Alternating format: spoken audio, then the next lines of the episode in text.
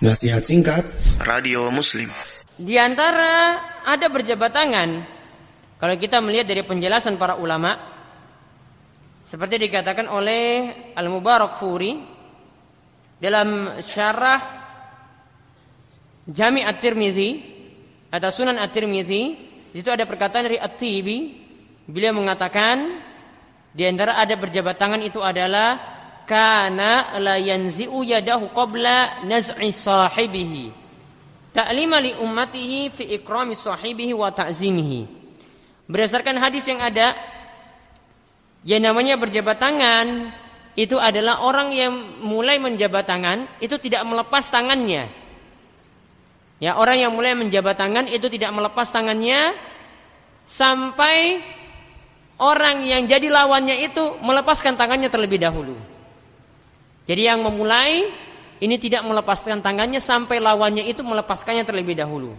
Nah inilah yang diajarkan oleh Nabi Shallallahu Alaihi Wasallam. Hadis yang dimaksudkan oleh Al Mubarak Furi atau Atibi di sini yaitu ada hadis yang ini bisa jadi contoh bagi kita yaitu hadis dari Anas bahwasanya karena Nabi SAW izastakbalahu rajul fasofahu la yanzi'u yadahu min yadihi hatta yakuna rajul allazi yanzi'u. Nabi SAW memberi contoh beliau Ketika bertemu dengan seseorang maka beliau menjabat tangannya.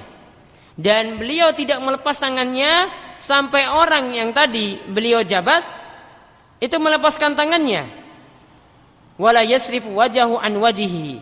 Juga adab yang diajarkan oleh Nabi SAW, beliau tidak memalingkan wajahnya ketika bertemu atau mengajak bicara orang lain.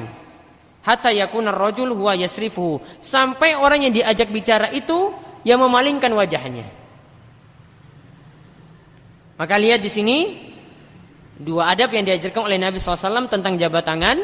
Ya, orang yang memulai itu tidak melepas terlebih dahulu. Ya, nanti biar orang yang dijabat tangannya tadi yang melepaskannya lebih dahulu, baru orang lain. Baru dia lebih dahulu, baru yang memulainya tadi melepaskan tangannya. Begitu juga dalam hal berbicara, di sini diajarkan oleh Nabi SAW sebagaimana disebutkan oleh Anas dan Anas ini sekali lagi adalah pembantu Nabi Shallallahu Alaihi Wasallam, jadi tahu tingkah laku Nabi Shallallahu Alaihi Wasallam, tahu keseharian Nabi Shallallahu Alaihi Wasallam.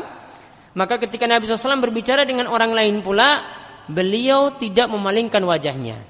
Jadi wajahnya ya tetap menghadapnya, bukan wajahnya ke kanan atau ke kiri, tanda tidak peduli dengan orang tersebut. Namun Nabi SAW tetap memperhatikannya, walaupun mungkin ketika itu beliau dalam keadaan sibuk ataupun punya keperluan-keperluan yang lainnya.